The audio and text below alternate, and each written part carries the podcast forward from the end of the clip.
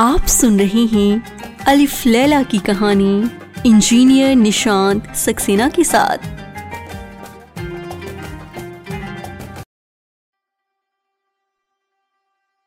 स्वागत है आपका अलिफ लैला की कहानियों में। मेरा नाम है निशांत सक्सेना। मैं सुनाता हूँ कहानी। आज हम सुन रहे हैं एक स्त्री और तीन नौकरों का वृतांत। शहरयार को सिंदबाद की यात्राओं की कहानी सुनकर बड़ा आनंद हुआ। उसने शहरयार से और कहानी सुनाने को कहा। शहरयार ने कहा कि खलीफा हारू रशीद का नियम था कि वो समय समय पर वेश बदलकर बगदाद की सड़कों पर प्रजा का हाल लेने के लिए घूमा करता था। एक रोज उसने अपने मंत्री जाफर से कहा कि आज रात मैं वेश बदलकर घूमूंगा और देखूंगा कि कोई पहरे वाला अपना कार्य को छोड़कर सो रहा है तो नहीं है, और अगर कोई सो रहा होगा तो मैं उसे नौकरी से निकाल दूंगा। मंत्री नियत समय पर जासूसों के सरदार मसरूर के साथ खलीफा के पास गया और तीन साधारण नागरिकों के वेश में बगदाद को निकल पड़ा। एक तंग गली में पहुंचे तो चंद्रमा के शुभ्र प्रकाश में उन्हें दिखाई दिया कि एक लंबे कद और सफेद दाढ़ी वाला आदमी सर पर जाल और कंधे पर नारियल के पत्तों का बना टोकरा लिए चला आता। खलीफा ने कहा कि ये तो बड़ा गरीब मालूम होता है, इससे इसका हाल पूछो। अभी मंत्री ने उससे पूछा कि तू कौन है और कहां जा रहा है। उसने कहा, मैं अभागा एक निर्धन मछुआरा, आज दोपहर को मछली पकड़ने गया था किंतु शाम तक मेरे हाथ एक भी मछली ना लगी, अब खाली हाथ जा रहा हूं। इस चक्कर में हूं कि उनको आज खाने में क्या दूंगा। खलीफा को उस पर दया आ गई। उसने कहा कि तू एक बार फिर से नदी पर चल और जाल डाल, तेरे जाल में कुछ आए या ना आए मैं तुझे 400 सिक्के दूंगा और जो कुछ तेरे जाल में आएगा वो मैं ले लूंगा। मछुआरा तुरंत इसके लिए तैयार हो गया। उसने सोचा कि सौभाग्य यह है कि मेरे पास एक ऐसा भला आदमी मिल गया। ये मेरे साथ धोखा करने वाले तो मालूम नहीं होते। नदी पर जाकर उसने जाल फेंका और थोड़ी देर में खींचा तो एक भारी संदूर फंसा हुआ आ गया। खलीफा ने मंत्री से मछुआरे को 400 सिक्के दिलवाए और विदा कर दिया। खलीफा का बड़ा कौतूहल था कि संदूक में क्या है। मसरूर और जाफर ने उसके आदेशानुसार संदूक महल के में रख दिया। उसने खोलकर देखा तो उसमें कोई चीज नारियल की चटाई में लाल डोरे से सिली हुई थी। खलीफा की उत्सुकता बढ़ी और उसने छुरी से सीवन काट डाली और देखा कि एक सुंदर स्त्री का शव टुकड़े टुकड़े करके चटाई के अंदर सी दिया गया है। खलीफा ये देखकर बहुत क्रुद्ध हुआ। उसने मंत्री से कहा कि यही तुम्हारा प्रबंध है। मेरे राज्य में ऐसा न्याय हो रहा है कि किसी बेचारी स्त्री को काट कर संदूक में बंद करके नदी में डाल दिया जा रहा है। सत्यारे का पता चलाओ, नहीं तो मैं तुम्हारे 40 कुटुंबियों को फांसी पर चढ़ा दूंगा। ये सुनकर तो मंत्री कांप गया। उसने कहा कि सरकार मुझे कुछ समय दिया जाए, मैं हत्यारे का पता लगाऊंगा। खलीफा ने कहा कि तुम्हारे पास 3 दिन का समय है। मंत्री जाफर अब अत्यंत शोकाकुल होकर अपने भवन में आया और सोचने लगा कि 3 दिन में हत्यारे का पता कैसे लग सकता है, और पता लग भी गया तो प्रमाण कहां से मिलेगा कि यही हत्यारा है। हत्यारा तो कब का नगर छोड़ चुका होगा।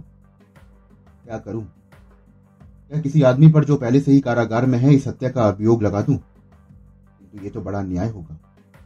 मैं जानबूझकर किसी निरपराध को दंड क्यों दिलवाऊं? कयामत में भगवान को क्या मुंह दिखाऊंगा। मंत्री ने सारे सिपाहियों हवलदारों को आज्ञा दी कि स्त्री के हत्यारों को 3 दिन में खोज कर लाया जाए, वरना मैं मारा जाऊंगा और मेरे साथ कुटुंब के 40 लोग। वे बेचारे 3 दिन तक ढूंढते रहे, लेकिन हत्यारे का कहीं कोई पता ना चला। 3 दिन बीत जाने पर खलीफा के आदेश पर जल्लाद जाफर और उसके 40 कुटुंबियों को पकड़ के लाया गया। खलीफा का क्रोध अभी शांत नहीं हुआ था। उसने आज्ञा दी कि इन सभी को फांसी पर लटका दिया जाए। जल्लाद के निर्देशन में फांसी की 41 टिकटिकियां खड़ी कर दी गई। नगर में मुनादी करवाई गई कि खलीफा के आदेश से मंत्री जाफर और उसके 40 कुटुंबियों को फांसी दी जाएगी। जो आकर देखना चाहता है देख लो। समय बाद मंत्री और उसके 40 कुटुंबियों को टकटकियों के नीचे लाया गया और उनकी गर्दनों में रस्सी के फंदे डाले गए। बगदाद के निवासी मंत्री को उसके शील और न्यायप्रियता के कारण बहुत चाहते हैं। उन्होंने उनकी मृत्यु पर बड़ा शोक हो रहा था। सैकड़े लोगों ने उनके गर्दन में फंदा पड़े देखकर रो पड़े। इस पर भी खलीफा का इतना रोब था कि किसी का साहस ना हुआ कि वो मृत्युदंड का विरोध कर सके। जब जल्लाद और उसके अधीनस्थ लोग फांसियों की रस्सियां खींचने को तैयार हुए तो भीड़ में से एक अत्यंत रूपवान युवक बाहर आया और बोला कि मंत्री साहब और उनके परिवार वालों को छोड़ दिया जाए। स्त्री का हत्यारा मैं हूं।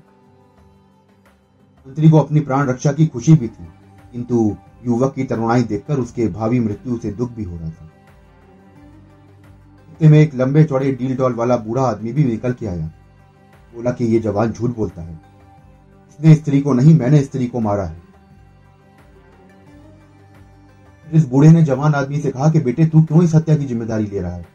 मैं तो बहुत दिन संसार में रह लिया, मुझे फांसी चढ़ने दे। लेकिन जवान आदमी तो उस बात पर डटा रहा कि यह बुजुर्गवार झूठी बात कहते हैं, स्त्री को मैंने मारा है। खलीफा के सेवकों ने उससे कहा कि अजीब स्थिति है, एक बूढ़ा और एक जवान दोनों अपनी अपनी जगह कह रहे हैं कि मैंने स्त्री को मारा है। खलीफा ने कहा कि मंत्रियों के कुटुंबियों को छोड़ दो और मंत्री को सम्मान पूर्वक यहाँ लाओ, और अगर इन दोनों ने ही हत्या की जिम्मेदारी ली है तो दोनों को फांसी पर चढ़ा दो। किंतु मंत्री ने कहा कि निश्चय ही उनमें से एक झूठ बोलता है, बगैर खोजबीन किए किसी निरपराध को मृत्युदंड देना ठीक नहीं है। इसलिए उन दोनों को भी खलीफा के सामने लाया गया। जवान ने भगवान की सौगंध खाकर कहा कि मैंने 4 दिन पहले उस स्त्री का वध किया था और उसकी लाश के टुकड़े टुकड़े करके संदूक में बंद नदी में डाल दी थी। अगर मैं झूठ बोलता हूं तो कयामत के दिन मुझे अपमानित होना पड़े और बाद में सदा के लिए नरक की अग्नि में जलना पड़े। इस बार बूढ़ा कुछ ना बोला। खलीफा को विश्वास हो गया कि जवान ही हत्यारा है। उसने कहा कि तूने उस स्त्री को मारते समय ना मेरा भय किया ना भगवान का, और फिर जब तूने ये कर ही लिया है तो अपराध स्वीकार क्यों करता है? जवान बोला कि अगर अनुमति मिले तो सारी कहानी सुनाऊं और ये भी चाहता हूं कि ये कहानी लिखी जाए ताकि सबको इससे सीख मिले। खलीफा ने कहा कि ऐसा ही हो। देखते हैं कि क्या थी उस युवक की कहानी। अगर आप उस युवक की कहानी सुनना चाहते हैं तो मेरे साथ जुड़े रहिए। जल्दी ही लौटूंगा आगे की कहानी के साथ। धन्यवाद।